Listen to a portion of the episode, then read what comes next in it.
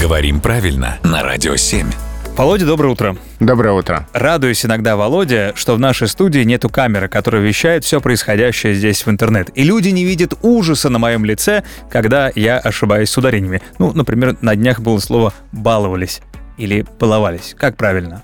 Раньше вариант «баловались» был единственно возможным и ничего другого не допускалось. И даже когда Карлсон говорил в знаменитой фразе «мы плюшками балуемся», все равно словари настаивали, что это ошибка. Ай-яй-яй. Да, сейчас а, словари говорят, что в разговорной речи баловались допустимо. При том, что эталонно по-прежнему баловались.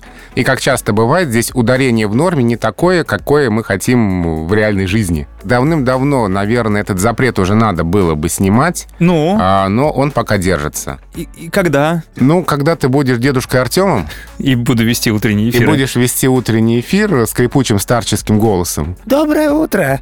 ты там уже, наверное, сможешь сказать «баловались в эфире». Уже это, видимо, будет в словарях как нормативный вариант, но это только к- когда тебе будет, наверное, 70-80. Совсем немного осталось. Спасибо, Володя.